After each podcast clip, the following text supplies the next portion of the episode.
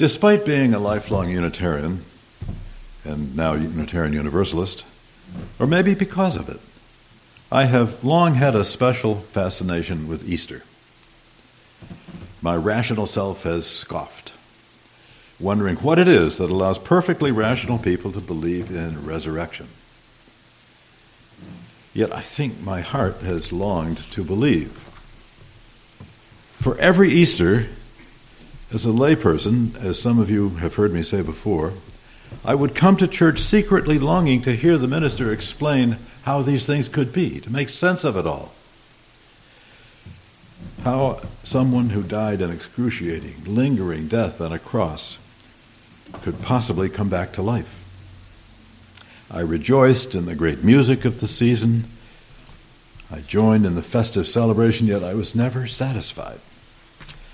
I remember the anthem part with joy, especially some of the more festive ones. I used to sing in the choir and every Sunday, and we'd do something special every Easter, as churches are wont to do. And I especially remember singing the music from Jesus Christ Superstar one Sunday morning, one Easter Sunday. But my rational and literal Unitarian self was never satisfied. So when I came to the pulpit myself, now some 26 years ago, I set out each year to meet this challenge myself, to make sense of Easter. This morning's sermon grows out of one I first preached some 20 years ago. In fact, it was 20 years ago this Sunday. So you could think of it as John's Easter sermon 3.0. I've probably given it three times in later versions, or 20.0, if you will. I hope my experience resonates at least a little with you. I began that sermon with these words, which close the Gospel of Matthew in the Christian Scriptures. And remember, Jesus said, I am with you always, even to the end of time end of the age. Now, in Matthew, Jesus is speaking to his disciples gathered on a mountaintop in Galilee after his resurrection. This morning, let us set aside our questions about what really, really happened on that first Easter Sunday and just let ourselves enter into this text, which has spoken to me poignantly over the years. And remember, I am with you always, even to the end of the age. What could this mean for us today? When I was young, this sort of statement left me baffled and angry. What could it mean to say that Jesus lives? After all, the man was crucified. He has been dead for at least 2,000 years. One Easter years ago, our late colleague, Universalist minister Ken Patton, entitled his sermon, his Easter sermon, Upsidaisy. Upsidaisy, appropriate for your story this morning. In the same spirit, if less provocatively, I wanted to say, how could anyone ask me to believe in resurrection?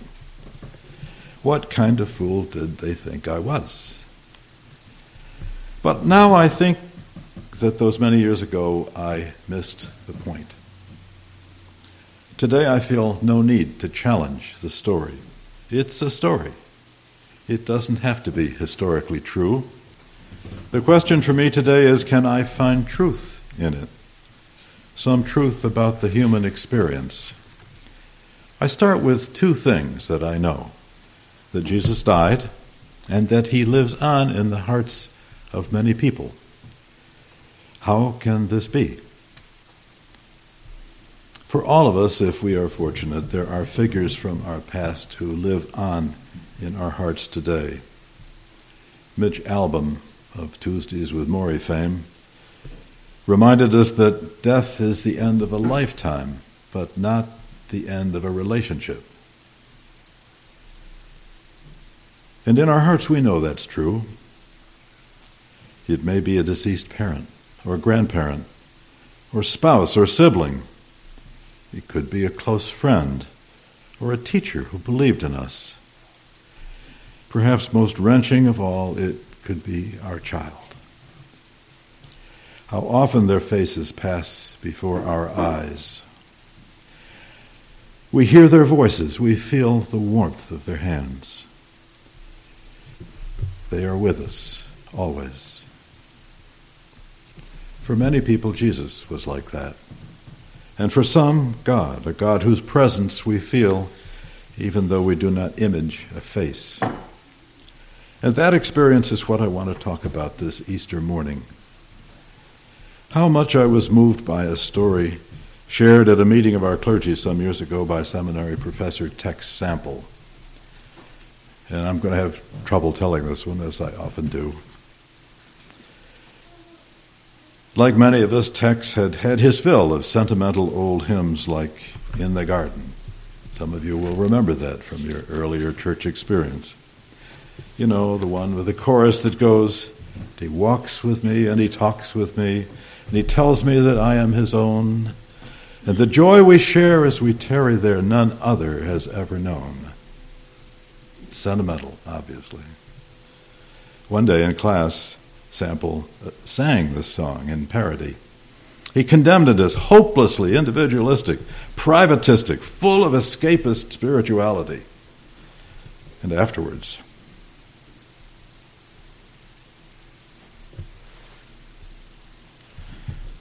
afterwards, a 35 year old student came up to him.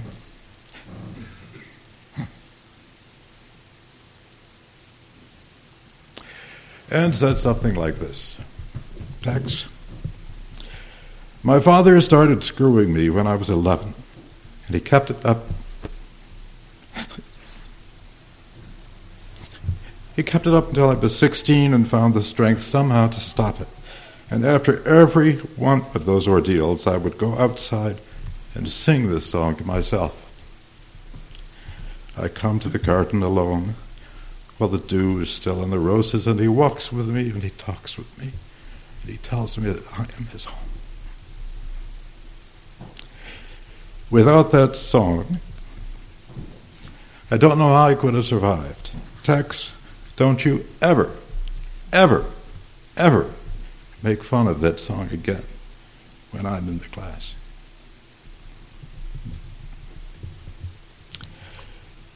This woman is not alone. Many people, perhaps some of us, enjoy a spiritual life in which images and the stories that go with them are more real than the abstract ideas that others find their meaning in. These are people for whom God has a human face. To be honest with you, I sometimes envy them, for I do not easily see God this way. Yet I envy the simplicity and immediacy of the garden imagery of this song. It's all too easy for me to get caught up in my intellectual self. I like to think of myself as strong and self sufficient. There was a time when I would never break down when reading something like that. But I am not always that way. There are times when I need a spiritual companion. In fact, almost every day, especially in the dark hours of the night. I need a Jesus or a God who will walk with me and talk with me. The old image, the old deist image of a God who created the universe and wound it up like a clock and then left it to run by its own laws, just doesn't do it for me. I don't do a very good job of running even my little corner of the universe on my own. All my vaunted ideas and concepts still leave me feeling that something is missing in my life. I need some company in my spiritual garden. Like our transcendentalist forebears, I may first be drawn to my garden by the numinous vastness of the heavens and the sheer beauty of the fields and flowers. But still, sometimes I long for a God with a human face and arms to hold me. Sometimes I find this God without imaging Jesus, but many more people image the face of Jesus the Jesus who promised to be with us always. Of course, Jesus does not come alone. He comes with memories of his teachings, but especially of his parables. The stories of the prodigal, the banquet to which no one came, the seed and the sower, and above all, the stories of Jesus' own life his healings, his empathy for the poor, the outcast, his journey to Jerusalem at the end of his life, and yes, his death on the cross. This Jesus is partly historical, partly traditional, and partly of my own imagining.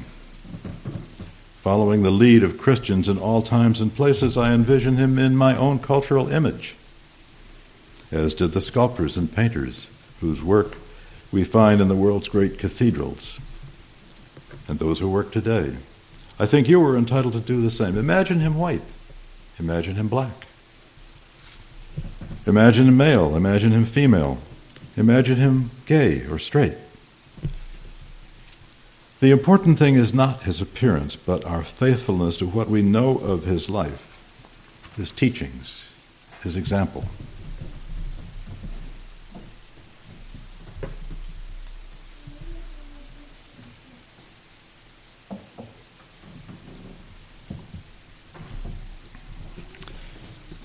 In another Tex Sample story, a young seminary graduate preaches to his new congregation an elaborate and scholarly sermon which sketches out his Christology, his view of Jesus. He is sure his seminary professors would be proud. But at the door, after the service, a woman grabs his collar with one hand and points a finger at his face with the other and says, Reverend, I did not come to church to hear about what someone else said about Jesus. I came to hear what Jesus said to you.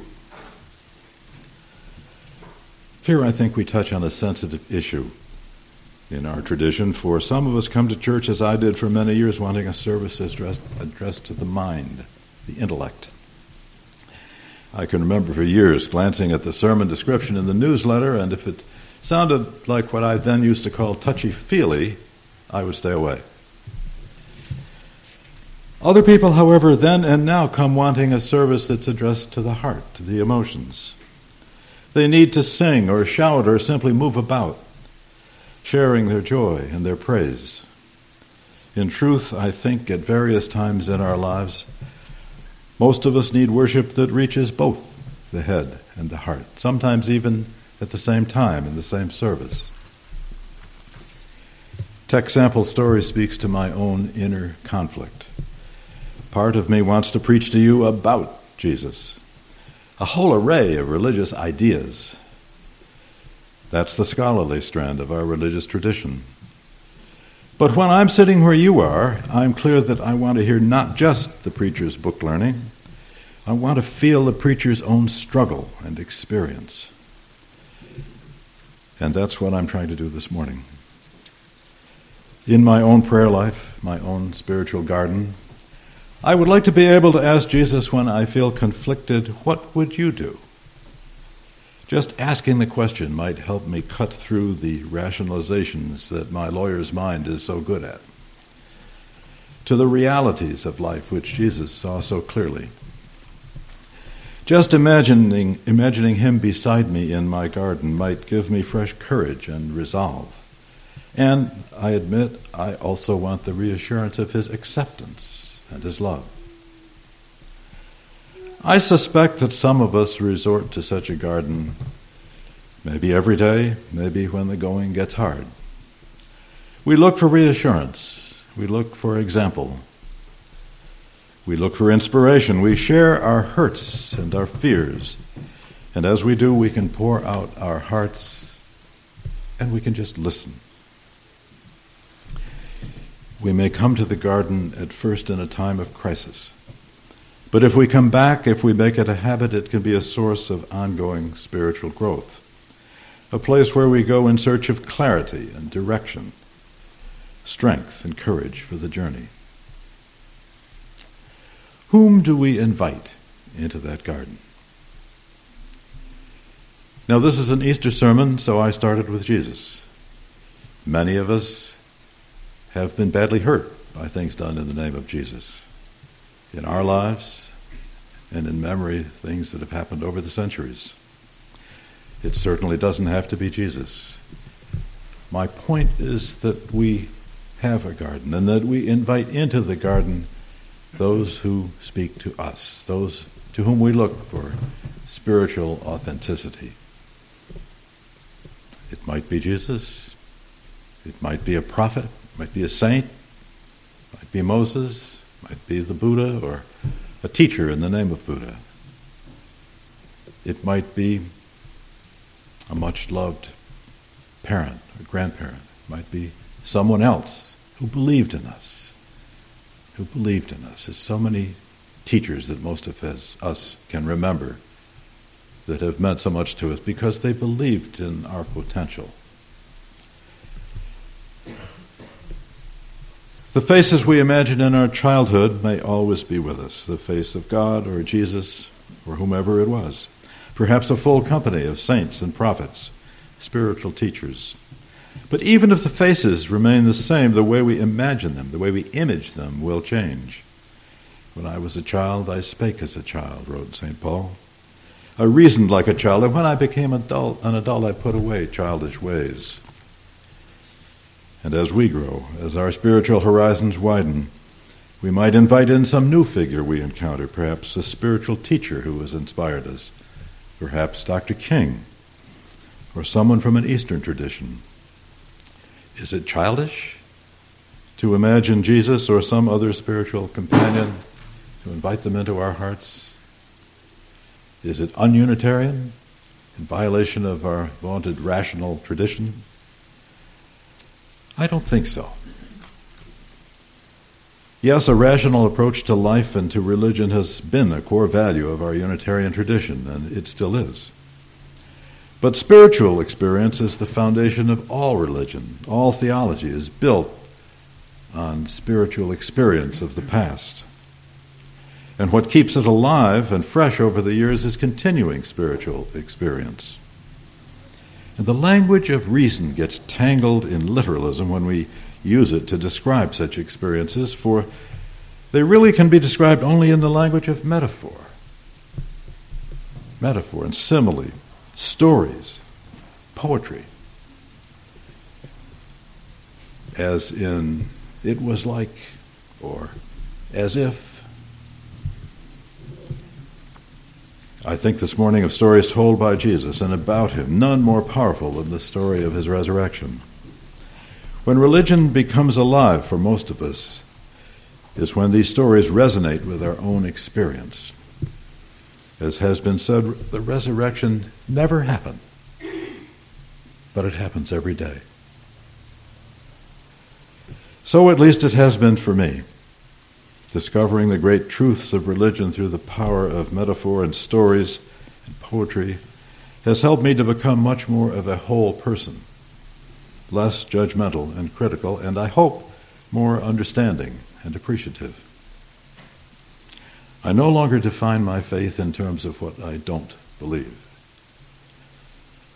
but in terms of the kind of life I want to live Come Easter each year, I'm less interested in what happened to the body of Jesus and more interested in how I can keep his spirit alive in my own life. And so, this Easter morning, and every day of our lives, whatever our spiritual paths, I want to invite us, I want to give us permission to resort to our spiritual gardens without feeling we've betrayed our rational UU identity whomever we have invited into our gardens, loved ones, respected teachers, faces of the divine from any spiritual tradition, I hope we'll experience them as voices that are with us always, as our intimate spiritual companions. May we walk with them and talk with them and feel the joy that so many have known. May it be so. Amen. Let's stand